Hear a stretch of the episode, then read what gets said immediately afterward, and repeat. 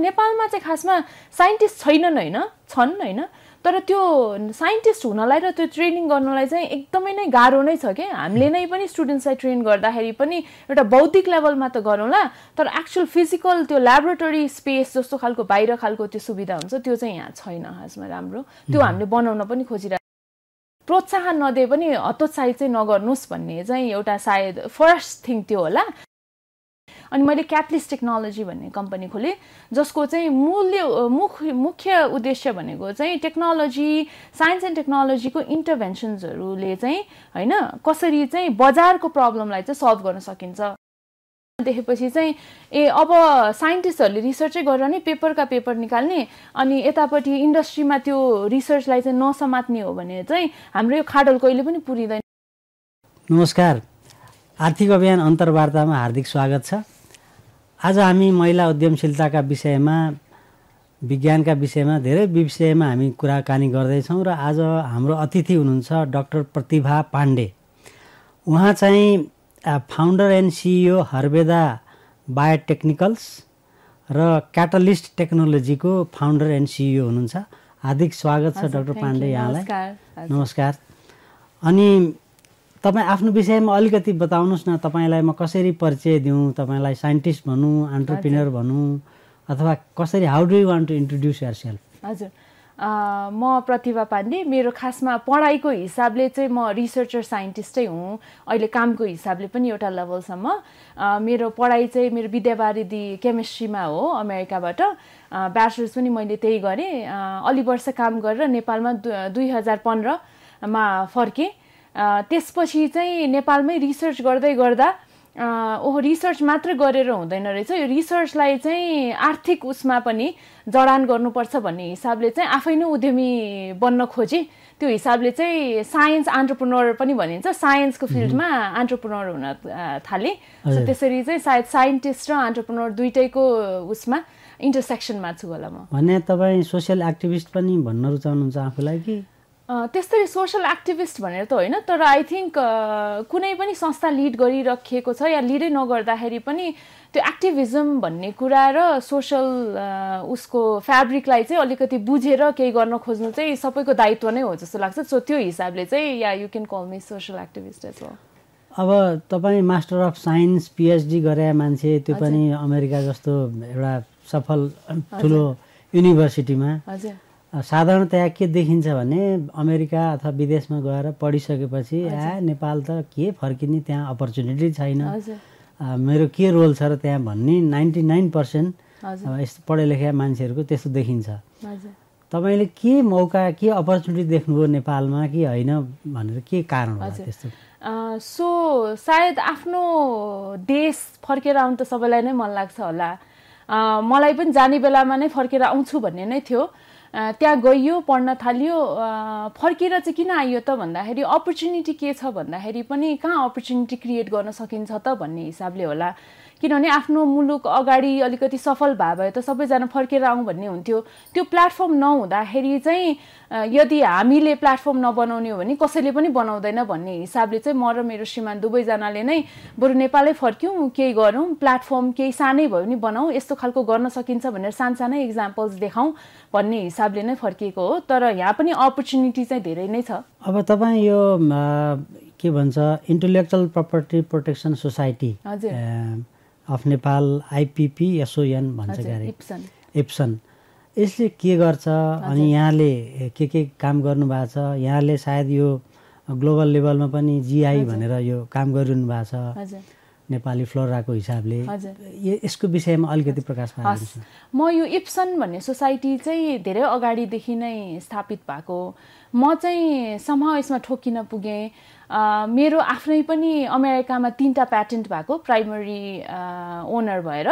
त्यो हुने उसले चाहिँ हाम्रो अहिलेको अध्यक्ष हुनुहुन्छ पूर्व सचिवज्यू कृष्ण गेवालीज्यू।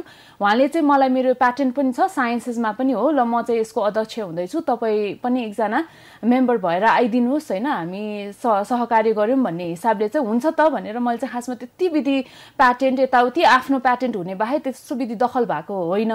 त्यसरी जान पुगेँ र त्यो गएपछि चाहिँ मैले आफैले पनि यो वाइपो भन्छ वर्ल्ड इन्टेलेक्चुअल प्रपर्टी अर्गनाइजेसन त्यहाँ विभिन्न यो प्रोबोनो अटोर्नी सर्टिफिकेसनहरू लिन मिल्छ। आफ्नै नै इच्छाले नै त्यस्तो खालको सर्टिफिकेसन्सहरू लिएर होइन अनि त्यसरी गर्दै जाँदाखेरि चाहिँ अहिले हामीले चाहिँ विभिन्न प्रशिक्षणकै काम पनि गर्छौँ वर्कसप्सहरू दिन्छौँ। फर इक्जाम्पल हामीले डिपार्टमेन्ट अफ इन्डस्ट्री मोइक्सको अन्तर्गत त्यहाँ चाहिँ उहाँहरूको प्याटेन्ट चाहिँ त्यही नै हुन्छ होइन? प्याटेन्ट अनि ट्रेडमार्कहरू चाहिँ कपिराइटको चाहिँ छुट्टै अफिस छ। त्यहाँ नै पनि मैले पनि प्याटेन्ट कसरी लेख्ने के हो प्याटेन्ट भनेको भन्ने खालको ट्रेनिङ दिएर हामीले उता एकाडेमियामा पनि रिकास्टमा पनि त्यस्तो खालको ट्रेनिङ दिन्छौँ। अर्को अवेरनेसको कामहरू पनि गर्छौँ। प्याटेन्ट भनेको के हो? यो बौद्धिक सम्पत्ति भनेको नै के हो भन्ने किसिमले। हाम्रो कानुनले पनि एउटा भौतिक सम्पत्ति भने जस्तै भौतिक सम्पत्तिलाई पनि अहिले चाहिँ मान्यता दिएको छ। त्यसको क्रममा हामीले पोलिसीलाई पनि इन्फ्लुएन्स गर्नलाई र ललाई इन्फ्लुएन्स गर्नलाई पनि हामीले सपोर्ट गर्यौँ। इनफ्याक्ट यो intellectual property day world intellectual property day चाहिँ अप्रिल ट्वेन्टी सिक्समा आउँदैछ। त्यसको लागि चाहिँ म वाइपो वर्ल्ड इन्टेलेक्चुअल प्रपर्टी अर्गनाइजेसनको जेनेभाको हेड क्वार्टरमै गएर पनि इप्सनलाई र आफ्नो संस्थालाई पनि रिप्रेजेन्ट गर्दैछु।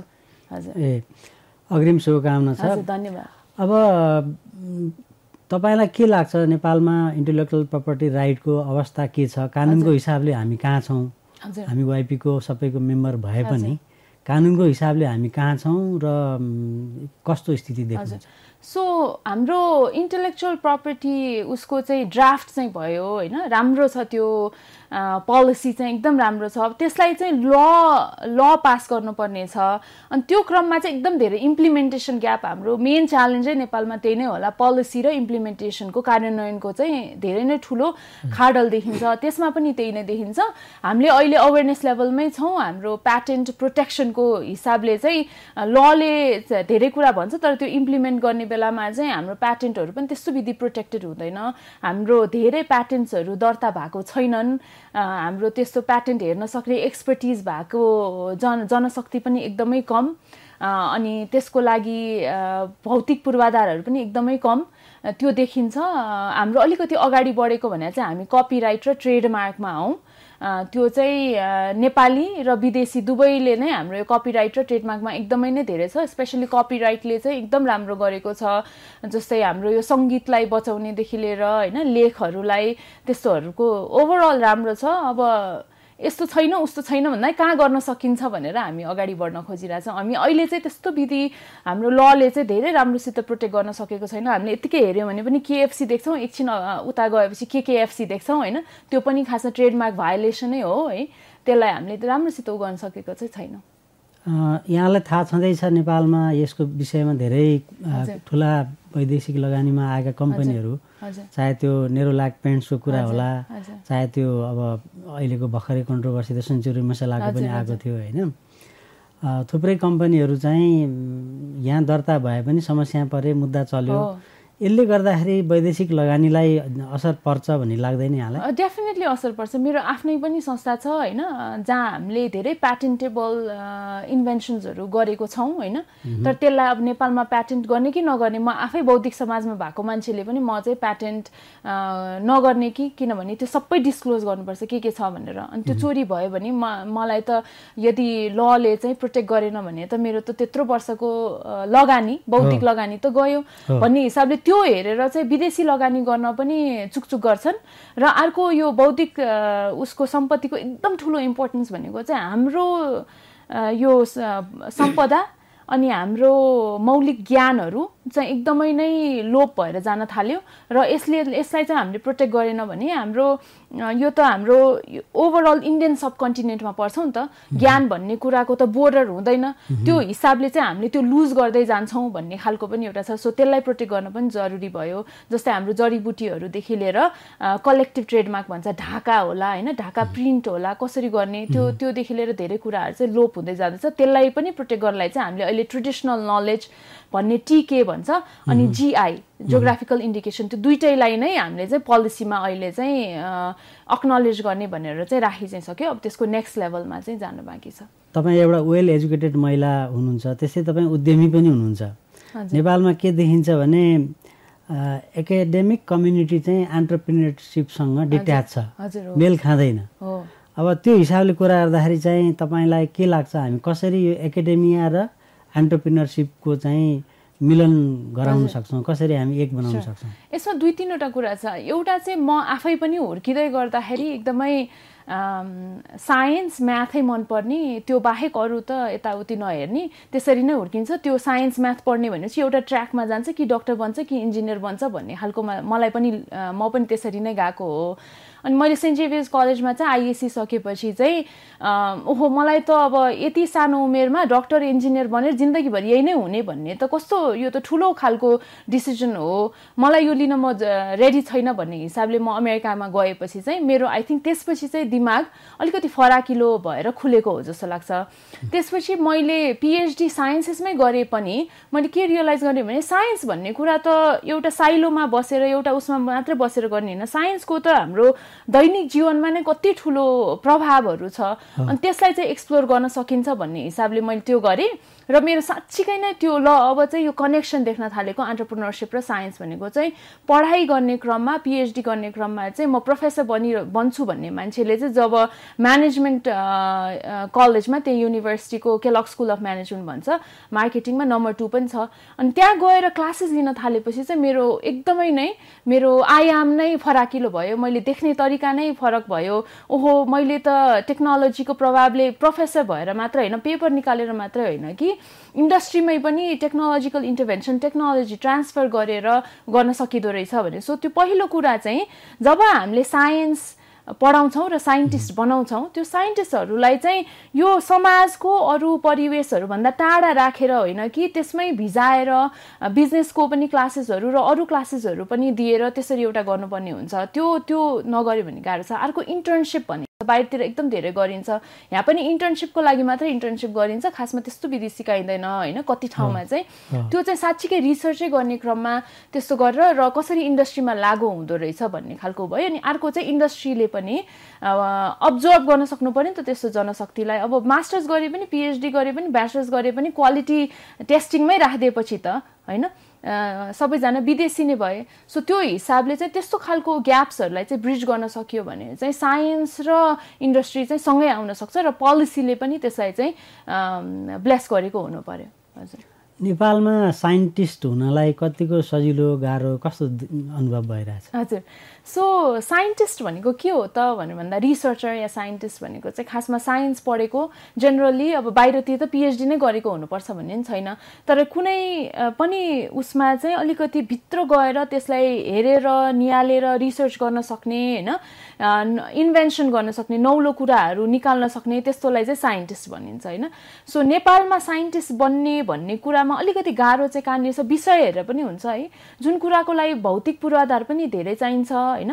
त्यस्तो कुराको लागि चाहिँ अलिकति यहाँ गाह्रो नै छ होइन? म अब केमिस्ट्री पढेर है एउटा बेसिक खालको इन्स्ट्रुमेन्टेसनहरू जुन केमिस्टलाई चाहिने हुन्छ त्यो यहाँ छैन। नेपालभरि नै छैन होइन? जस्तै एउटा एनएमआर भन्ने मसिन हुन्छ यतिकै भन्नु पर्दाखेरि त्यो त्यो चाहिँ एकदम सिम्पल कुरा हो होइन? त्यो हामीले मेन्टेनै गर्छौँ। सो नेपालमा चाहिँ खासमा साइन्टिस्ट छैनन् होइन? छन् होइन? तर त्यो साइन्टिस्ट हुनलाई र त्यो ट्रेनिङ गर्नलाई चाहिँ एकदमै नै गाह्रो नै छ क्या हामीले नै पनि स्टुडेन्ट्सलाई ट्रेन गर्दाखेरि पनि एउटा बौद्धिक लेभलमा त गरौँला तर एक्चुअल फिजिकल त्यो ल्याबोरेटरी स्पेस जस्तो खालको बाहिर खालको त्यो सुविधा हुन्छ त्यो चाहिँ यहाँ छैन खासमा राम्रो। त्यो हामीले बनाउन पनि खोजिरहेछ र हाम्रो म research institute for bio science and biotechnology RIB भन्ने संस्थामा आबद्ध छु। त्यो चाहिँ हाम्रो एउटा रिसर्च इन्स्टिट्युट हो तर प्राइभेट रिसर्च इन्स्टिट्युट जहाँ चाहिँ हाम्रो बायोमेडिकम भन्ने क्याम्पस हाम्रो छ। तिनवटा रिसर्च इन्स्टिट्युट मिलेर बनेको जहाँ फोटोनिक्सको रिसर्च पनि हुन्छ। मिलियन्स अफ डलर्सको एकदम कन्सोर्टियम इन्टरनेसनल कन्सोर्टियम बनाएर हामीले एउटा सानो स्पेसमा रिसर्च गरेको छ फोटोनिक्सको हाम्रो बायोटेक्नोलोजीको रिसर्च हुन्छ। त्यसबाट हाम्रो चार पाँचवटा चाहिँ रिसर्च स्पिन अफ भएर चाहिँ हामीले कम्पनीहरू खोलेका छौँ। चाहे त्यो बायोटेकको यो प्रारम्भ बायोटेक भन्ने छ ऊ छ जस्तो त्यो मलहरू बनाउनेदेखि लिएर कस्मेटिक बनाउनेदेखि लिएर प्रिजर्भेटिभ्सहरू बनाउने त्यस्तोहरू पनि छ। र अर्को चाहिँ क्यान्सर बायो सेल बायोलोजीको पनि रिसर्च गर्न मिल्ने गरेर चाहिँ हामीले भक्तपुर क्यान्सर रिसर्च सेन्टरसँग चाहिँ एमओयु साइन गरेर त्यस्तो खालको रिसर्च पनि गरि नै पनि रहेछौँ गाह्रो भए पनि। हजुर। गुड न्युज अब तपाईँले नेपालका धेरै जिल्लाहरूमा धेरै गाउँहरूमा एक्सटेन्सिभ भिजिट गरिसक्नु भएको छ तपाईँको रिसर्चको दौरानमा। तपाईँको विचारमा तपाईँको अनुभवमा यो महिलाहरूलाई अपलिफ्ट गर्नको लागि हजुर। उत्थान गर्नको लागि के गर्नुपर्छ? जस्तो उहाँहरूले चाहिँ कुनै यो हर्बल प्लान्ट एक्सोटिक प्लान्ट्सहरूलाई चाहिँ नि डेभलप गर्नको लागि प्लान्ट गर्नको लागि यस्तो नयाँ केही गर्न सकिन्छ भन्ने तपाईँको अनुभवले के भन्छ? सो सुरुमा भन्दाखेरि चाहिँ क्षमताको हिसाबले है क्षमताको हिसाबले खासमा महिला र पुरुषमा चाहिँ ओभरअल साइन्सेसमै पनि होइन र यो बौद्धिक कुरामा या आइडियाको कुरामा चाहिँ महिला र पुरुष खासमा चाहिँ एउटै हो सक्छन् भन्ने चाहिँ पहिला हाम्रो सोसाइटीले त्यो एक्सेप्ट गर्न सक्नु पर्यो। त्यो कस्तो खालको ग्याप देखिन्छ त भन्दाखेरि धेरै आइडिया भएको महिला पनि देखिन्छ कि ग्रामीण लेभलको माइडे महिलाहरू त झन् हामीले इम्पावर गर्ने इम्पावर गर्ने भन्छौँ। उहाँहरू त यस्तो इम्पावर्ड हुनुहुन्छ उहाँलाई त यति थाहा हुन्छ। कस्तो गाह्रो गाह्रो परिस्थितिमा पनि उहाँहरूले जुगाडहरू निकाल्नुहुन्छ होइन? सो त्यो अलरेडी छ उहाँहरूसँग। हामीले कस्तो खालको सपोर्ट गर्न सक्छौँ त भन्दाखेरि हामीले यो महिलाको धितो नराखिकन चाहिँ लोन दिने कुरा गर्छौँ होइन? यो धेरैचोटि नै निस्किन्छ। जति कुरा गरेर पनि साथ छैन मैले त्यो लोन लिएको छु होइन? मैले धितो पनि राख्नु परेन। तर यदि ग्रामीण भाग भेगको महिला हो भने उहाँले धितो राख्नुपर्छ। है? किनभने उहाँलाई चाहिँ रिस्क जसरी हेरिन्छ कि? हामीले एउटा ऊ चाहिँ पोलिसीमा चाहिँ निकालेको छ धितो रहित भनेर तर यस्तो खालको संयन्त्र बनाएको छौँ कि तपाईँले धितो राख्नुपर्छ या ग्यारेन्टर राख्नुपर्छ या बुवालाई या ससुरालाई साइन गराउनुपर्छ भन्ने भन्ने बित्तिकै त उहाँले त तपाईँ त हाम्रो लागि ठुलो रिस्क हो। एउटा पुरुष ल्याउनु या पुरुषको सम्पत्ति ल्याउनुहोस् अनि त्यसलाई चाहिँ राख्नु भएपछि बल्ल पाउनुहुन्छ होइन? सो त्यस्तो खालको डायलगले अलरेडी नट जस्ट फाइनेन्सियल लेभलमा मेन्टल लेभलमा नै महिलालाई सुरुमा नै तपाईँले सक्नुहुन्न है भन्ने खालको एउटा डर त्रास लिएर आइदिन्छ। यदि अन्टरप्रोनर बन्ने भयो त रिस्क बन्नलाई रिस्क नलिकन त अन्टरप्रोनर भइँदैन होइन? त्यो गर्न सकेन। अर्को भनेको चाहिँ अब जस्तै ग्रामीण भेगमा ट्रेडिसनल नलेजहरू हाम्रो मौलिक ज्ञानहरू कति छन् होइन? एउटा त जडीबुटी भयो। अर्को चाहिँ सिपैहरू पनि जस्तै मिथिला आर्ट होला होइन? हातले बुन्ने कति कुराहरू हुन्छ त्यसको चाहिँ उहाँहरूले मूल्य पाउन सक्नु भएको छैन। हामीले बजारमा त यहाँ देख्छौँ कन्सेप्ट स्टोर भनेर धेरै खोलिएको छ जहाँ चाहिँ नेपाल मेड प्रडक्ट्स भनेर राखिन्छ। तर त्यहाँ गएर कुरा गर्नुभयो भने चाहिँ उहाँले चाहिँ त्यसको आधीको आधीको आधी पैसा पनि पाउनु भएको हुँदैन। भनेपछि उहाँलाई त केही प्रोत्साहनै भएन त्यसलाई अगाडि बढाउन र डिग्निटी अफ लेबर पनि छैन क्या त्यसमा। हामीले यहाँभन्दा चाहिँ यो महिलाले यहाँको दुर्गम जिल्लाको यसरी बनाएर यसरी बनाउनु भयो भने भन्छौँ। तर त्यहाँको महिलालाई थाहा पनि छैन कि त्यसले कस्तो खालको इम्प्याक्ट हुनसक्छ। यो डिग्निटी अफ लेबर भनेको के हो? श्रमको सम्मान होइन? त्यो नहुँदाखेरि हामीले श्रमको सम्मान गर्न सक्नु पर्यो होइन? र अर्को भनेको चाहिँ इन्स्टिट्युसनलाइजेसन अफ नलेज छ होइन? त्यो नलेजहरू जुन छ सबैले त स्कुलमा गएर पढ्न पाए हुँदैन नि तर उहाँहरूको नलेज र जुन पारम्परिक ज्ञानलाई पास गरेको छ त्यो त कुनै स्कुलमा गएर नै पढ्न सकिँदैन नि। सो उहाँलाई चाहिँ कसरी त्यो डिग्निटी अफ ऊ भने जस्तै त्यो श्रमको सम्मान भन्नुको साथसाथै चाहिँ के हो त त्यो? कस्तो खालको सर्टिफिकेसन दिन सक्नु सकिन्छ? जस्तो चाहिँ उहाँले अरूलाई पनि त्यो पास गर्न सक्नुहोस् र त्यसबाट चाहिँ आर्थिक आर्जन पनि होस् भन्ने हिसाबले त्यो इन्स्टिट्युसनलाइजेसन अफ नलेज रिस्क दिन सक्ने कपेसिटी बढाउनु पर्यो। जब महिलाहरूले आर्थिक रूपमा सबल हुन्छन् त्यसपछि त उहाँहरूको त्यो घरको मान्छेले यस्तो गरिदिनु पर्यो उस्तो गरिदिनु पर्यो भने त्यहाँबाट सुरु होइन कि आर्थिक रूपमा चाहिँ महिलालाई सबल गराउनु पर्यो बाहिर जान दिनु पर्यो काम गर्न दिनु पर्यो रिस्क लिनलाई सहयोग गर्नु पर्यो। त्यसपछि अरू कुरा चाहिँ त्यसको अराउन्डमा बन्छ जस्तो लाग्छ मलाई। त्यो ग्रामीण महिलालाई अझै बढी ऊ होला तर हामी सहरको महिलालाई पनि त्यही नै छ। होइन यहाँले जुन भन्नुभयो कि महिलाले गाउँमा उत्पादन गरेको चिजको मूल्य चाहिँ सय रुपियाँको हार्डली पाँच रुपियाँ पाएको होला होइन? अब सहरमा जसले बेच्छ उसले जुन भाडा तिर्नुपर्छ जुन गर्नुपर्छ उसले त आफ्नो प्राइस राखेर बेच्छ। भनेको यहाँ दुईवटा कुरो हो। आइदर त्यो बेच्ने मान्छेले उसलाई एकदमै कम पैसा दिएर चाहिने भन्दा धेरै प्रफिटेरिङ भनौँ न मुनाफाखोरी काम गरिरहेछ। अरू त्यहाँ कसैले सब्सिडाइज गरिदिनु पऱ्यो आइदर गभर्मेन्टले अरू कुनै इन्स्टिट्युसन त के देख्नुहुन्छ त्यहाँ? कहाँनिर चाहिँ ल्याएको हो? म फर्स्ट धेरै देख्छु ए है। हजुर। पहिलो त्यो यहाँ हुने प्रफिट र उहाँहरूले हुने पाउने पैसाको ग्याप धेरै ठुलो छ। भने यसमा कसले हेर्नु पर्यो त यो कुरा? त्यो पनि छ होइन। त्यहाँ अब अनि त्यहाँनिर चाहिँ तपाईँले भन्नुभएको सेकेन्ड कुरा यदि सब्सिडाइज गर्ने हो भने चाहिँ यो जसले गरिरहनु भएको छ यो धेरै ठुलो प्रफिट ग्यापलाई त्यसलाई चाहिँ अलिकति घटाएर प्रफिट सेयरिङको मोडलमा जान सकिन्छ होला। जस्तो त्यो गभर्मेन्टले सब्सिडी दिनै पर्छ होइन? त्यो त्यो सुरुमा एटलिस्ट त्यो नगरिकन हुँदैन। गभर्मेन्टले चाहिँ अनुगमनमा जानु चाहिँ हुन्छ हजुरको। अनि त्यसपछि ट्वेन्टी पर्सेन्टभन्दा बढी नाफा लिन नमिल्ने भनेर भन्नुहुन्छ। त्यस्तो त कहिले पनि हुँदै हुँदैन। किनभने मेरो सामान मैले बेच्न जाँदाखेरि पैँतिस प्रतिशत त मलाई उहाँहरूले मार्जिन माग्नुहुन्छ। मैले कसरी दिने? जब कि गभर्मेन्टले ट्वेन्टीदेखि थर्टी पर्सेन्टभन्दा बढी मुनाफा नै नलिनु भनेर भन्नुहुन्छ। तर लिने बेला दुई सय प्रतिशतसम्म पनि लिएको हुन्छ। त्यो गाउँबाट लिएर आएको होस् या चाइनाबाट लिएर आएको हो? कुरा त्यही नै होइन। सो यहाँ त्यो ओभरअल अब म खासमा यसको विज्ञ त होइन है इकोनोमिक रिफर्मको तर यो इकोनोमिक रिफर्ममा पनि पोलिसी रिफर्म को पनि अलिकति जरुरी छ र अनुगमन गर्ने बेलामा कसरी चाहिँ त्यसलाई तालमेल मिलाउने सब्सिडाइज कसरी गर्ने भन्ने कुरामा नि जरुरी छ। हजुर। दुईवटा क्वेसन एउटा त नेपालमा सरकार छ र दोस्रो क्वेसन सरकारले कहाँ कहाँ मात्रै सब्सिडी दिने? सरकारसँग बजेट के छ? तलब भत्ता खुवाउनै नसक्ने स्थितिमा पुगिसकेको छ। महिला उद्यमी महासङ्घ जस्तो संस्था जसमा तपाईँ पनि आबद्ध हुनुहुन्छ त्यो संस्थाले यसमा किन अलिकति इन्टरफेयर गर्न नसके फर इक्जाम्पल तपाईँहरूले नै आफूले डिफ्रेन्ट स्टोर राखेर त्यो तपाईँको महिला उद्यमीहरूलाई चाहिने अलिकति चाहिने पैसा प्राइस दिन सक्ने मेकानिजममा जान सक्नुहुन्न र? त्यो एकदमै राम्रो क्वेसन तपाईँले सोध्नुभयो धेरै धन्यवाद है। खासमा हामीले अहिले एफविनले गर्न खोजेको पनि त्यही हो। हामीले एउटा बिजनेस डेभलपमेन्ट सेन्टर भन्ने परिकल्पना गरेको छु। त्यसमा चाहिँ एक्चुली म पनि वान अफ द कोअर्डिनेटर चाहिँ हुँ।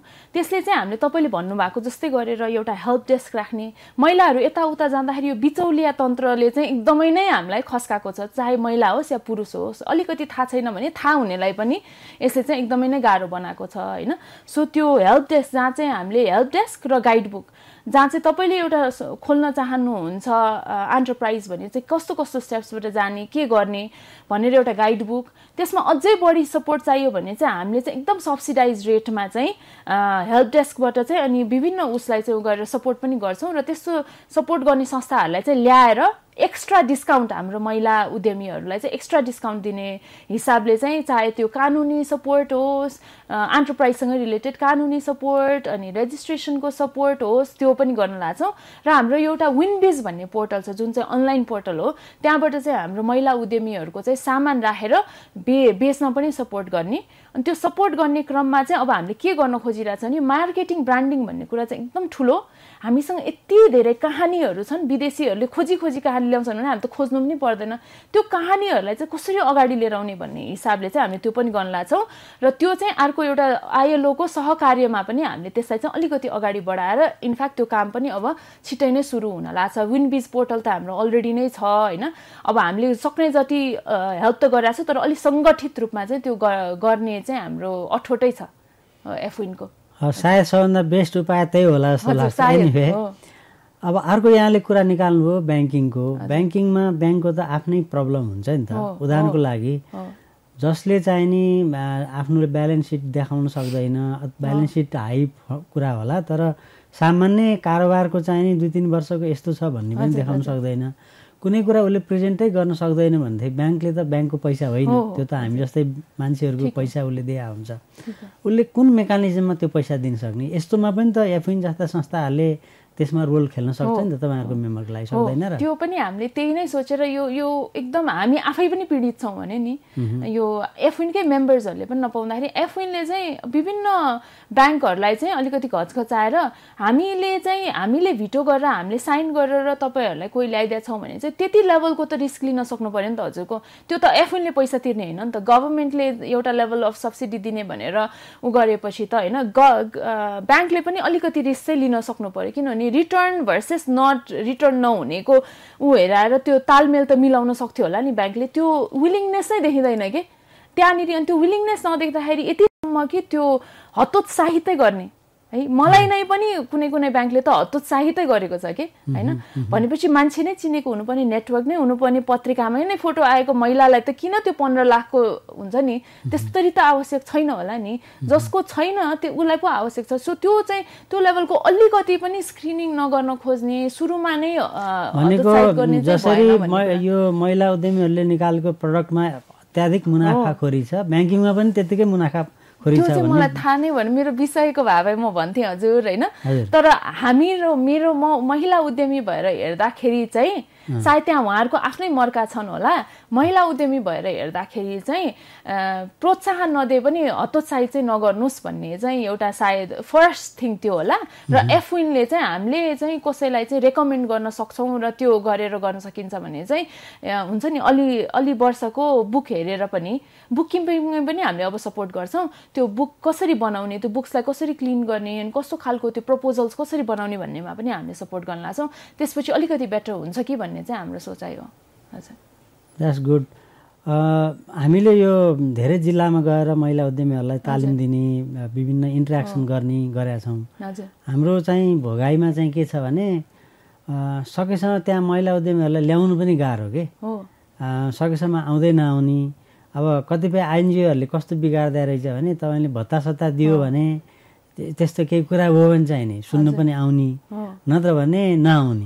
त्यस्तो पनि छ क्या। त्यस कारण चाहिँ अब यसलाई पनि हामीले माइन्ड सेट चेन्ज गर्नलाई एजुकेसनल लेभलमै काम गर्ने होला पर्ने होला होइन? हजुर त्यो पनि हो। महिलाको यति धेरै रोल हुन्छ। उहाँलाई तिमीलाई एकदमै राम्रो हुन्छ भने पनि त्यो सानो बच्चालाई छोडेर या घरमा अब गाईबस्तु सबै छोडेर होइन स्पेसली ग्रामीण उसको त्यो छोडेर मैले हुन्छ नि भोलिको परिकल्पना आजको जब गाह्रो भइरहेछ भोलिको परिकल्पनामा आउने खालको चाहिँ उहाँहरूको स्थिति हुँदैन नै होइन। त्यसमा अब डेफिनेटली भत्ता दिने उसले त अलिकति बिगारेको नै छ। तर त्यो संरचना बनाउनको लागि कसरी सपोर्ट गर्न सकिन्छ त भन्ने कुरा पनि अलिकति हेर्न सकिन्छ होला। जस्तो मैले आफूले नै ओडब्लुएसटी भन्ने एउटा रि युनेस्को मार्फत पचास हजार डलरको अवार्ड पाउँदाखेरि म एउटा अर्बन एरियामा बस्ने महिलाको पनि प्रब्लम त्यही हो। मेरो दुईवटा छोरीहरू छन् अहिले होइन? अनि त्यो ठुली छोरी हुँदाखेरि उसलाई छोडेर म कसरी जाउँ यदि मेरो घरमा सपोर्ट गर्ने मान्छे छैन भने भने चाहिँ त्यो सपोर्ट गर्ने भनेको कसले भने त्यो अवार्डले चाहिँ मेरो बेबी सिटर राख्नलाई सुद्धा पनि सपोर्ट गर्छ कि?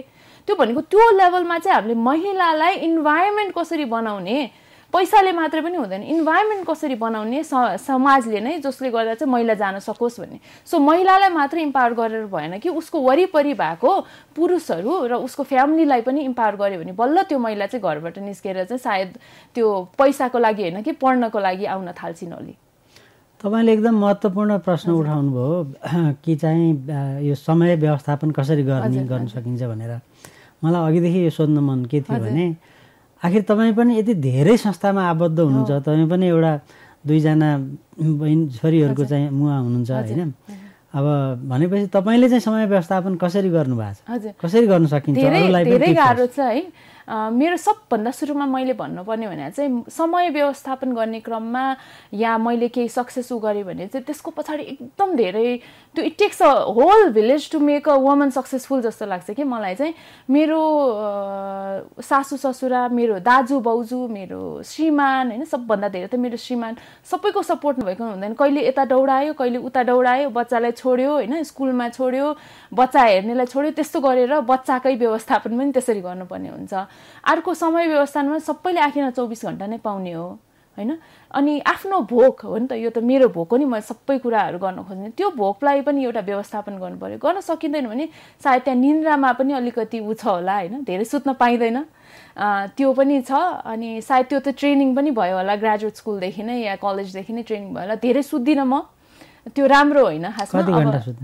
अब- त्यो हेरेर हुन्छ कहिले अब रातिको दुई बजे सुतेर बिहानको छ बजी उठ्नुपर्ने पनि हुन्छ होइन?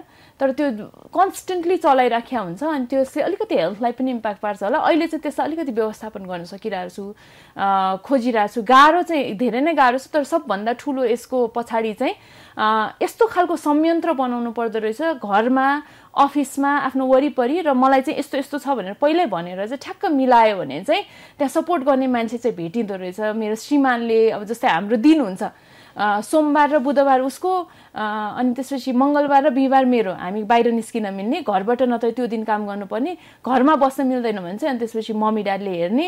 अनि अब आज चाहिँ हामीले भर्खरै बेबी सिटर पनि फुल टाइम हायर गऱ्यौँ। अनि त्यो गर्ने बेलामा नि त अब क्यालकुलेसन गर्नु पऱ्यो। त्यो बेबी सिटर हायर गरेर हामीले यति पैसा दिने भने चाहिँ त्यो पाएको टाइमले चाहिँ हामीले त्यति पैसा जेनेरेट गर्न सक्छ कि सक्दैन। सो द्याट हामीले आफ्नो पारिवारिक फाइनेन्सियल हेल्थ पनि हेर्नु पऱ्यो नि। सो त्यसरी चाहिँ म्यानेज गरिरहेको छ अहिलेसम्म चाहिँ। भनेको म अहिले हामीले यही कार्यक्रम गर्ने क्रममा बाहिर जिल्लामा थुप्रै कार्यक्रम गऱ्यौँ महिला उद्यमीहरूको लागि। उहाँहरूकोमा यही दुईवटा प्रश्न मैले सामना गर्नु परिरहेछ। एउटा यो ब्याङ्कले पैसा पत्याउँदैन कसरी हामीले लोन हामी पत्याइ पत्याउने बन्ने अर्को चाहिँ समयलाई व्यवस्थापन कसरी गर्ने? समय त त्यही चौबिस घन्टा व्यवस्थापन गर्न सकिँदैन।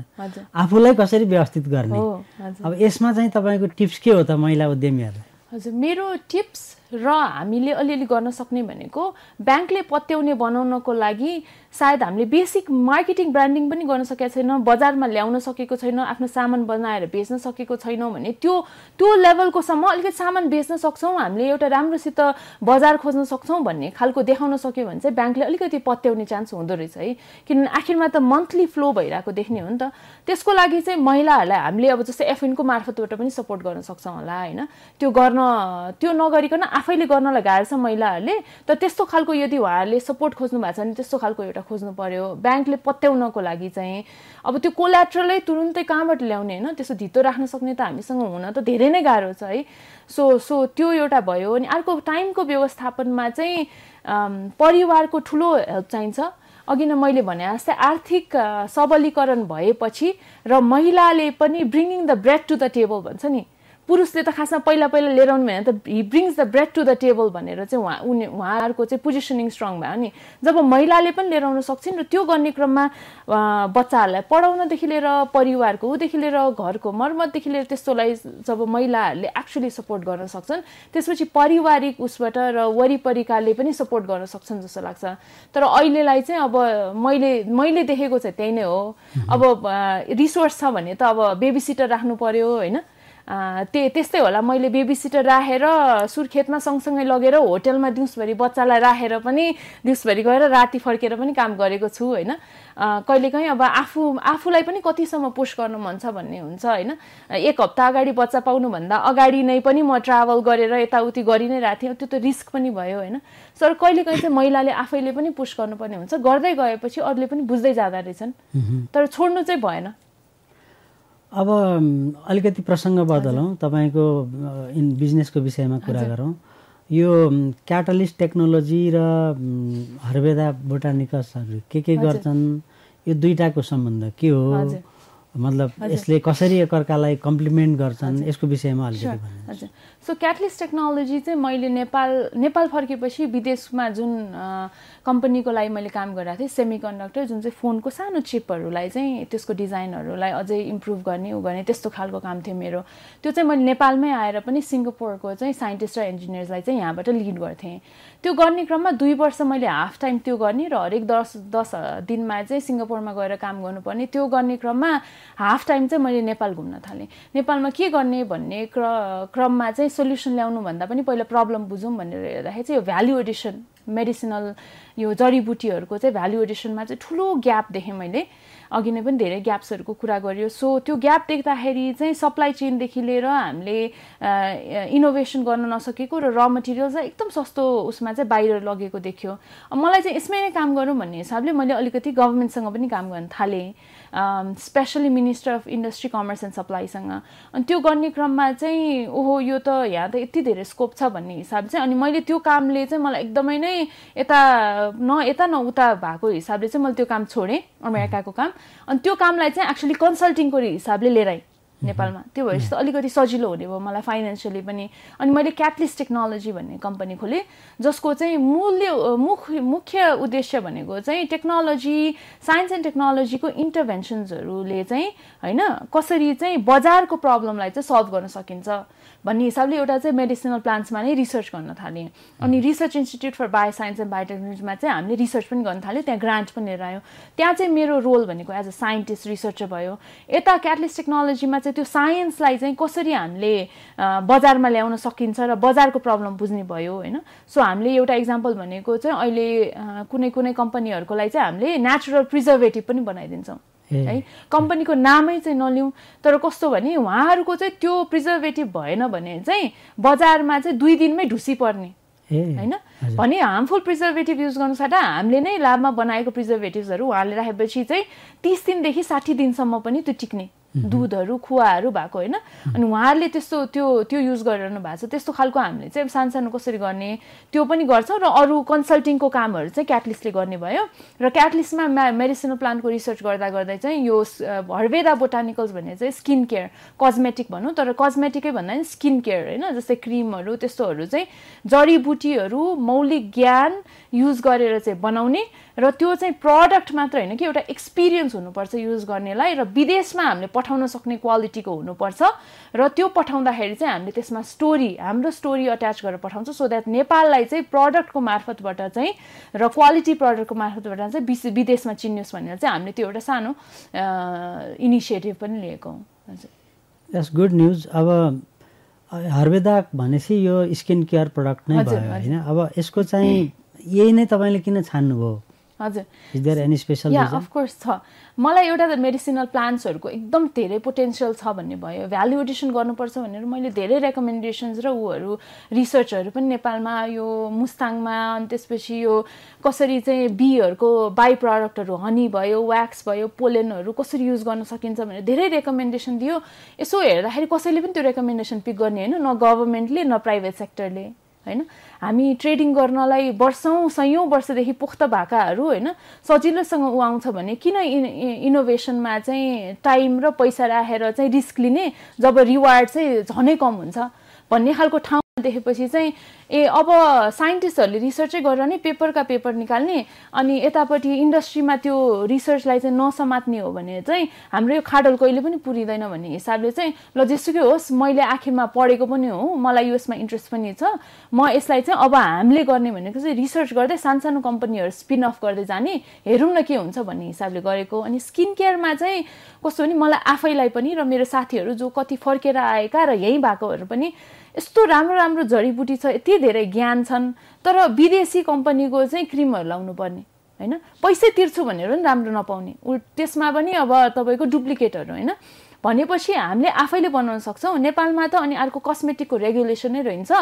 कसैलाई बनाउन दिउँ भने त यस्तो खालको हार्मफुल हुन्छ नि हानिकारक केमिकल्सहरू युज गरेको हो नि। र त्यो रेगुलेट कसैले पनि नगर्ने भएपछि चाहिँ विदेशबाट इनफ्याक्ट ड्रमका ड्रम कति चाहिँ क्रिमहरू लिएर आएर त्यसमा अझै प्रिजर्भेटिभ्सहरू राखेर अनि एक दुई थोपा कति थोपा अब त्यो इसेन्सियल ओहरू राखेर त्यही ट्युबबाट चाहिँ डिफ्रेन्ट खालको बोटल्सहरूमा चाहिँ फिलिङ गरेर बेचिरह पनि देखियो होइन? भनेपछि त्यो त ठुलो समस्या हो। अब मैले त्यो माफियालाई समात्न जाने त म त त्यो त्यो सक्दै सकिनँ। यो त ठुलो माफिया तन्त्र नै छ त्यसमा भने मैले गर्ने भनेको चाहिँ कसरी चाहिँ एक्चुली यसलाई राम्रोसित गर्न सकिन्छ त भनेर गर्ने हो। हाम्रो त्यस्तो सस्तो चाहिँ छैन क्रिमहरू। तर त्यसमा धेरै इनोभेसन र रिसर्चहरू हामीले टेस्टिङ आफैले गरेर इनफ्याक्ट थर्ड पार्टी टेस्टिङ गराएर त्यस्तो लेभलको चाहिँ गरेर निकालेका छौँ। अनि विदेशमा पनि त्यसलाई लग्न सक्ने गरेर चाहिँ हामीले युएसमा पनि अब अप्रुभ भइसक्यो फुड एन्ड ड्रग एडमिनिस्ट्रेसनबाट सो एउटा इक्जाम्पल राम्रो इक्जाम्पल दिउँ भन्ने हिसाबले हो। हर्वेदा बोटानिकल्सको प्लान धेरै छन् तर यो साइन्टिफिक यो इनोभेसनको उसमा चाहिँ सबभन्दा लोएस्ट ह्याङ्गिङ फ्रुट चाहिँ यो भए भएर चाहिँ हामीले यो गरेको। अब एउटा प्रश्न यहीभित्र के हो भने जस्तो किन त्यही छान्नु हो अरू सेगमेन्ट भन्दा भन्नेमा चाहिँ अब यसको पोटेन्सियल प्रडक्टको फर इक्जाम्पल अरू प्लान्ट बेस्ड चाहिने प्रडक्टहरू पनि त हुनसक्थ्यो नि इन्डस्ट्रियल र मेटेरियल हुनसक्थ्यो। यस्तोमा चाहिँ किन सोच्नु भएन भन्ने क्वेसन पनि हो एउटा। हजुर। त्यो हामीले एक्चुअली त्यो रिसर्च पनि गरिरहेछौँ। इनफ्याक्ट भ्याल्यु एडिसन खानकै लागि पनि कस्तो खालको न्युट्रिसियस उसको लागि होइन न्युट्रिसनकै लागि भिटामिन्सहरू भएको एन्टिअक्सिडेन्ट भएको त्यो पनि रिसर्च चाहिँ गरिरहेको छ। त्यसमा अलिकति लामो समय पनि लाग्ने तपाईँको।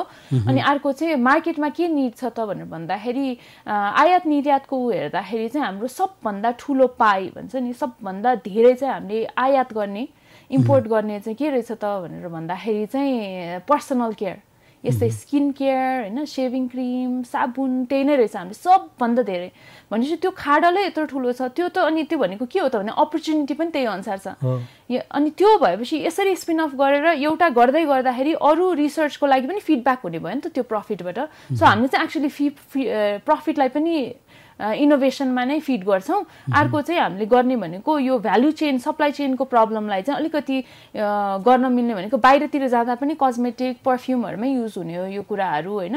अनि फार्मास्युटिकल इन्डस्ट्रिजहरूमा पनि युज हुन्छ हुन त। तर हाम्रो फार्मास्युटिकल इन्डस्ट्री त त्यस्तो अगाडि छैन नि त यस्तो कुराहरू युज गर्न भन्ने चाहिँ हामीले यहीँ बनाउनु मिल्ने भनेको चाहिँ यो हो। र यो गर्दाखेरि चाहिँ हामीले फेयर डिस्ट्रिब्युसन अफ प्रफिट भनेर चाहिँ हामीले चाहिँ नेपालकै फार्मर कोअपरेटिभ्सहरूलाई समातेर जस्तै यो कलेक्सन गर्छन् जडीबुटीको या फार्मिङ गर्छन् उहाँहरूसँग डिरेक्टली हामीले लिन्छौँ। बिचौलिया म्याक्सिमम् भयो नि हाम्रो एकजना हो नत्र चारदेखि पाँचजनासम्म बिचौलिया हुन्छ यसमा। यो इसेन्सियल ओइलमै मात्रै। हामीले डिरेक्टली लिन्छौँ। उहाँहरूको स्टोरी पनि अगाडि लिएर उनीहरूलाई हामीले बनाइरहेछौँ र अर्को भनेको चाहिँ मार्केटमा त्यति बेला के छ त प्राइस हामीले त्यो ग्यारेन्टिड उहाँलाई चाहिँ हामीले होलसेलरबाट किन्ने प्राइस फाइनल प्राइस चाहिँ उहाँहरूलाई हामीले दिन्छौँ। इनफ्याक्ट त्यसमा थप पनि दिन्छौँ होइन?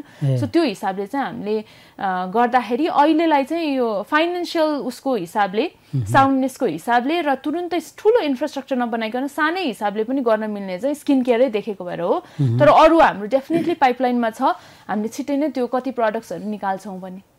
भनेको तपाईँले फरेस्टबाट होइन कि फा फार्मरबाटै लिइरहनु भएको फरेस्टबाट कलेक्सन पनि हुन्छ। अर्को चाहिँ जस्तै फर इक्जाम्पल एउटा भन्नु पर्दाखेरि हाम्रो सुर्खेतमा चाहिँ महिलाहरूको कोअपरेटिभ वनको सिएफयुजी भन्छ होइन कोअपरेटिभ फार्मर्स युजर्स ग्रुप। उहाँले चाहिँ वनमा गएर नै कति अब जस्तै लेमन ग्रासहरू राखिदिनुहुन्छ होइन? या भएकै कुराहरू पनि उहाँहरूले टिप्नुहुन्छ जस्तै चिउरीको उहरू भयो होइन? अनि त्यसलाई चाहिँ लिएर आएर प्रोसेस गरेर अनि हामीलाई चाहिँ दिनुहुन्छ।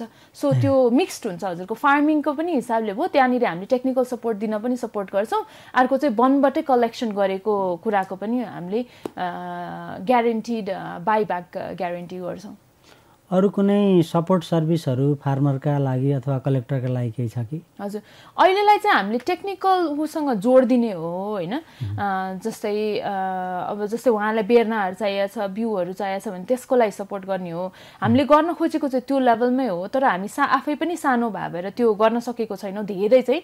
तर अहिलेलाई चाहिँ त्यो जोड दिने उहाँहरूलाई र कहाँ राम्रो बेर्ना पाइन्छ कहाँ उ गर्न सकिन्छ होइन? त्यस्तो हिसाबले हो। तर त्योभन्दा बियोन्ड चाहिँ गर्ने चाहिँ प्लान छ त्यस्तो राम्रोसित चाहिँ गर्न नसके भएर सायद भनि नै नहाल्नु होला हजुर। भने यो कन्ट्राक्ट फार्मिङको मोडलमा त्यस्तो केही गर्दै हुनुहुन्छ कि हजुर त्यो त्यो अब हामीले बाइब्याक ग्यारेन्टी भनेर चाहिँ गर्छौँ। तपाईँ यति उमार्नु त्यो हामी उ गरिदिन्छौँ भनेर। त्योभन्दा हजुर त्योभन्दा बियोन्डै गर्ने पनि प्लान छ हजुर। भन्न मिल्छ कति लगानी गर्नुभयो कति मेन पावरलाई जब दिइरहनु भएको छ? रफली रफली भन्न सक्छु। मैले सुरुमा उ गरेको भने मेरो आफ्नै सेभिङ्सहरूबाट हो होइन? मैले अहिलेसम्मको ला लास्ट सायद हर्वेदा बोटानिकल्समा मात्र अरू त सबै छोडिदिउँ अपर्च्युनिटी कस्ट पनि छोडिदिउँ। मैले कहीँ काम गरे भए के हुन्थ्यो भन्ने हिसाबले होइन कि यत्तिकै उ गर्दाखेरि सायद कमसे कम एक करोडभन्दा बढीको लगानी भयो लास्ट थ्री इयर्स जतिमा होइन? त्यो बौद्धिक सम्पत्तिको पनि त्यो छुट्टै त्यो कुरै नै नगरौँ होइन? त्यो भयो तर त्यो गर्ने क्रममा मैले एकैचोटि त्यत्रो पैसा राखेँ पनि होइन। मेरो सेभिङ्स थियो मैले अमेरिकामा त्यत्रो वर्ष काम गरेको यहीँ आएर पनि कम्पनीहरूको लागि काम गरेको त्यो हिसाबले सो त्यसमै खनाइयो। कहिलेकाहीँ एकदम गाह्रो हुँदाखेरि त अब त्यो मलाई खासमा परिवारले सपोर्ट पनि गर्नुहुन्थ्यो होला तर मलाई चाहिँ खासमा फाइनेन्सियल सपोर्ट लिनै नहाल्नु भन्ने हिसाबले मैले आफ्नो गहनै पनि गरेर पनि धितो राखेर पनि गरेँ होइन? सो सो त्यो लेभलको गरियो तर अहिले चाहिँ अब सायद अब बिस्तारै रिटर्न भएको पैसाहरूलाई पनि मैले त्यही नै राखिरहेको छु। म त्यसबाट स्यालेरी पनि लिन थिएँ अब चाहिँ स्यालेरी लिन थालेँ आफूलाई पनि। अनि अब चाहिँ हामीले एक दुई वर्षभित्र चाहिँ इन्भेस्टर्स लिएर आएर यसलाई अझै ठुलो बनाउने विचार छ। स्केलअपको लागि कति मसिनरिजहरू आइ पनि सक्यो। ओभरअल राम्रै भइरहेछ अब इभन हुने बेला पनि हुन लाग्यो। भविष्यमा पब्लिकमा पनि जाने विचार छ कि? त्यो चाहिँ सोचिहालेको छैन है तर डेफिनेटली यसलाई अलिकति ठुलो बनाएर विदेशमा पठाएर राम्रोसित गर्न सक्यो भने चाहिँ देशकै लागि पनि राम्रो हुन्छ जस्तो लाग्छ। अनि कति मेन पावरलाई जब दिइरहनु हामीले प्रत्यक्ष रूपमा चाहिँ रिसर्च ऊ सबै गरेर अहिले फुल टाइम भनेको दसदेखि बाह्रजना जति हो होइन? त्यो प्लस माइनस भइरहन्छ। तर त्यो बाहेक अप्रत्यक्ष रूपमा चाहिँ जस्तै हामीले जस्तै साबुनहरू आफ्नै फ्याक्ट्रीमा बनाउँदैन अरूहरूलाई बनाउनलाई दिन्छौँ तर हामीले एक्ज्याक्टली के के राख्ने कसरी राख्ने के भनेर र मेटेरियल्स अलाउन्सेसहरू दिन्छन् त्यो चाहिँ कन्ट्र्याक्ट गरेको जस्तो भयो। त्यो हिसाबले त अब सायद सयजनाभन्दा बढी स्पेसली महिलाहरू चाहिँ अफेक्टेड हुनुहुन्छ। घरमै बसेर गर्न मिल्ने कामहरू पनि कति हुन्छ लोकता पेपरको भयो। हामीले क्वालिटी नै अलिकति कम्प्रोमाइज गर्नु पऱ्यो भने पनि विदेशबाट इम्पोर्ट गर्नुभन्दा जस्तै भनौँ न त्यो लेबलदेखि ऊ यहाँ त्यस्तो राम्रो क्वालिटीको हुँदैन कि? तर आफ्नै देशको हो बरु यहीँकोले रोजगार पाउँछन् भनेर हामीले त्यस्तो कम्प्रोमाइज गरेर पनि गरिरहेछौँ कति लेभलमा चाहिँ होइन? सो त्यो अप्रत्यक्ष हिसाबमा त हन्ड्रेड प्लसै हुन्छ होला हजुरको फार्मर्सहरू सबै गर्दाखेरि उहाँलाई त हामीले फुल टाइम हायर त गर्दैनौँ होइन? तर अफेक्टेड चाहिँ हुनुहुन्छ यहाँले गर्ने काममा सबै नेपाली म्यान पावर नै छन् र म्यान पावर पाउन सजिलै छ कि कस्तो छ? हजुर सो हामीले धेरै जसो र मेटेरियल्स चाहिँ यहाँ पाउने जति सबै यहीँ गर्छौँ। तर स्किन केयर बनाउने बेला हाम्रो अल नेचुरल नै हो। तर नेचुरल भनेको चाहिँ नेचुरल्ली डिराइभ केमिकल्स भनिन्छ। केमिकलहरू यहाँ पाइँदैन कति चाहिँ होइन? म्यान पावर म्यान सो हो। सो त्यो त्यो चाहिँ हाम्रो यहाँ भयो। तर ह्युमन रिसोर्सको हिसाबले त यहीँ डिजाइनरदेखि लिएर सबै नै हामीले चाहिँ यहीँ नै हायर गर्छौँ। इनफ्याक्ट अब अकाउन्टिङ सफ्टवेयर पनि बाहिरको नकिनेर बरु अलिअलि टालटुल गर्नुपर्ने खालको सफ्टवेयर हुन्छ बरु यहीँको हुन्छ नि त्यस्तो गरेर चाहिँ हामीले अझै स्टार्टअप्सहरूलाई चाहिँ अझै बढी इन्करेज गर्छौँ एक्चुली किनभने त्यो इनोभेटिभ माइन्ड हुन्छ अनि त्यसपछि काम गर्न पनि सजिलो हुने भयो। सो त्यसरी चाहिँ हामीले गरिरहेछौँ। ओके अब अब फ्युचर प्लान के त तपाईँको कम्पनीको हजुर। रफली भन्नु पर्दाखेरि चाहिँ यो क्याटलिस्ट र हर्वेदाको चाहिँ कनेक्सन छ होइन? क्याटलिस्टले धेरै जस्तो आरएनडीमा काम गर्छ रिसर्चमा त्यसमा त्यसलाई पनि अलिकति बढाएर हामी सर्टिफाइङ एजेन्ट नै ल्याबै हुन सक्छौँ कि सर्टिफिकेसन दिन सक्ने हाम्रो एउटा ठुलो ग्याप भनेको चाहिँ नेपालमा बनेको प्रडक्टलाई विदेशमा पठाउने बेलामा सर्टिफिकेसन क्वालिटी टेस्टिङ त्यस्तोहरू हामीले गर्न नसकेको भएर चाहिँ यहीँ अड्किरहेको हुन्छ। गयो भने पनि फिर्ता आउने त्यस्तो हुन्छ। त्यस्तो खालको सपोर्ट दिने एउटा बनाउनु मन छ होइन? हर्वेदा बोटानिकल्स को चाहिँ एउटा स्किन केयर एउटा इक्जाम्पल भयो जस्तै हामीलाई अलिकति न्युट्रोस्युटिकल भनेको खान मिल्ने खालको उसमा पनि त्यो रिसर्चलाई त्यतातिर पनि स्पिन अफ गर्नु मन छ। सायद त्यसको नाम अर्कै गरिन्छ होला ब्रान्डिङको हिसाबले।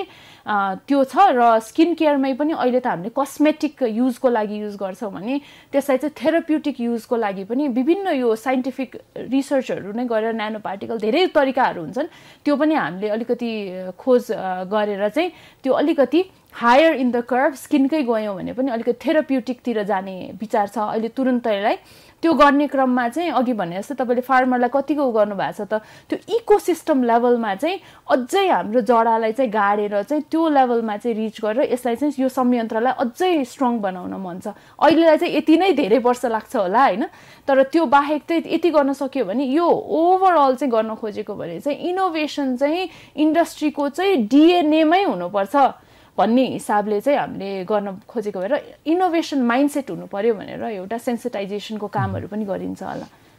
अब यहाँ चाहिँ नि महिला उद्यमी महासङ्घमा हुनुहुन्छ त्यस्तै युवा उद्यम एनआइएफ। हजुर त्यो संस्थामा हुनुहुन्छ त्यस्तै अर्को कुन संस्था भन्दै हुनुहुन्छ? नेपाल इकोनोमिक फोरममा नेपाल इकोनोमिक फोरम मैले खास गरी महिला उद्यमीसँग सम्बन्धित हजुर उद्यमशीलतासँग सम्बन्धित जुन फोरमहरूमा हुनुहुन्छ। ती फोरमहरूमा म महिला उद्यमशीलताका लागि साँच्चीकै काम भएको छन् र कस्तो देख्नुहुन्छ? कहाँ छन् नेपाली महिला उद्यमीहरू? कुन स्थितिमा छन्? हजुर। सो महिला उद्यमीहरू हाम्रो स्पेसली एफविनमा चाहिँ एकदमै नै त्यो सबै हुन्छ नि सबै जिल्लाका महिलाहरू हेर्दाखेरि हामी विभिन्न थरी नै छौँ है। अनि त्यसमा निड्सहरू पनि त्यही अनुसारको विभिन्न थरी छ। त्यही कारणले गर्दाखेरि अब यहाँ छ भनेर भन्दाखेरि सायद ग्रामीण लेभलको महिलाको ऊ छुट्टै होला। यहाँ बजारमा यहाँ के अरे काठमाडौँमा भएको महिलाको छुट्टै होला। तर ओभरअल चाहिँ सायद पुरुष उद्यमीहरू र महिला उद्यमीहरू कम्पेयर गर्दाखेरि ओभरअल है टोटल पपुलेसनमा गर्दाखेरि चाहिँ महिला उद्यमीहरूलाई चाहिँ अझै बढी सपोर्ट चाहिँ चाहिएको छ। फाइनेन्सियल भयो अनि बजारमा कसरी ल्याउने अनि नेटवर्कहरू हाम्रो चाहिँ धेरै नै कम छ लिमिटेड छ। अनि त्यो हामीले बढाउनु पर्ने छ। त्यो त्यो चाहिँ एकदमै नै देखिन्छ। सायद पुरुषहरूले चाहिँ पहिल्यैदेखि यो गरेर र उहाँहरू सायद भेट्ने भनेको नै राति बेलुका भेट्ने अफिसपछि भेट्ने महिलाहरूले त्यो गर्न त्यो ग्याप बढ्दै गएको होला होइन? त्यो त्यसलाई अलिकति पूर्ति गर्नु छ। सो महिलाहरू धेरै अगाडि त छैनन् तर पोटेन्सियल एकदम हाई छ हाम्रो। हामीलाई चाहिँ त्यही अनुसारको इन्भाइरोमेन्ट र नेटवर्क भयो भने चाहिँ हामीले खासमा कसैले केही गरिदिनै हाल्नुपर्ने होइन? त्यो इन्भाइरोमेन्ट बनाउनलाई चाहिँ सपोर्ट गर्यो भने महिलाहरू पनि धेरै नै अगाडि हुन सक्छन् जस्तो लाग्छ मलाई। हस् अन्तमा महिला उद्यमशीलताको विषयमा अब यो वुमेन एन्टरप्रिनरसिपमा इभन प्रोफेसनलमा आउन चाहने महिलाहरूलाई तपाईँ के एडभाइस छ तपाईँको? म मेरो एडभाइस भनेको चाहिँ महिलाको जबसम्म आर्थिक सशक्तिकरण हुँदैन म आफै पनि पिएचडी नै गरेर आएपछि पनि मेरो आर्थिक रूपमा म सबल नभएसम्म चाहिँ मलाई नै पनि गाह्रो थियो। सो त्यसको लागि एउटा तरिका भनेको चाहिँ आन्टरप्रिनरसिप उद्यमी बन्नु चाहिँ एकदम राम्रो तरिका हो। तर उद्यमी नै बन्नुपर्छ भन्ने छैन। सबैलाई उद्यमी बन्न नमन लाग्ने हुन्छ। तर उद्यमी बन्नु मन छ तपाईँलाई गर्नु मन छ भने चाहिँ त्यो रिस्क चाहिँ लिन सक्नु पऱ्यो होइन? आँट्नु सक्नु पऱ्यो र आफ्नो वरिपरिको सञ्जाललाई चाहिँ त्यही अनुसार चाहिँ रेडी गर्नुपर्छ। आफू एक्लैले गर्न सकिँदैन स्पेसली महिला भएपछि होइन? अनि त्यो त्यो रेडी गर्ने क्रममा चाहिँ आफ्नो श्रीमान हुन्छ कि आफ्नो दाजुभाइ आफ्नो मुवा सासु साथीहरू सबैलाई अगाडि लिएर बढ्नुपर्ने खालको त्यो त्यो देखिन्छ। सो त्यसको लागि चाहिँ एउटा आफ्नो लिडरसिप कपेसिटी पनि हुनुपर्छ जस्तो लाग्छ महिला भएपछि। त्यस त्यो हिसाबले चाहिँ गरियो भने सजिलो हुन्छ र त्यो कसरी गर्ने भनेर भन्दाखेरि चाहिँ अरू यस्तो गरिरहेको महिलाहरूसँग बुझ्न जाने मेन्टर्सहरू राख्ने कुरा गर्ने अनि कसरी गरे भनेर अरूको इक्जाम्पल हेर्ने सहयोग माग्न नडराउने होइन महिलाहरूको त्यो हुन्छ। तालिमहरू लिने। त्यसरी चाहिँ सकिन्छ जस्तो लाग्छ। अन्त्यमा केही भन्न चाहनुहुन्छ कि? अन्त्यमा मलाई यहाँ एक्चुली बोलाइदिनु भएकोमा धेरै धेरै धन्यवाद। मलाई धेरै नै खुसी लाग्यो। आज धेरै थरी कुरा भयो इनोभेसनदेखि लिएर अन्टरप्रोनरसिपदेखि लिएर धेरै कुरा। र विभिन्न संस्था जहाँ म आबद्ध छु त्यसको कुरा गर्न पाउँदा पनि मलाई धेरै नै खुसी लाग्यो। तपाईँहरूलाई धेरै धेरै धन्यवाद। तपाईँको समयको लागि धेरै धन्यवाद। हजुर।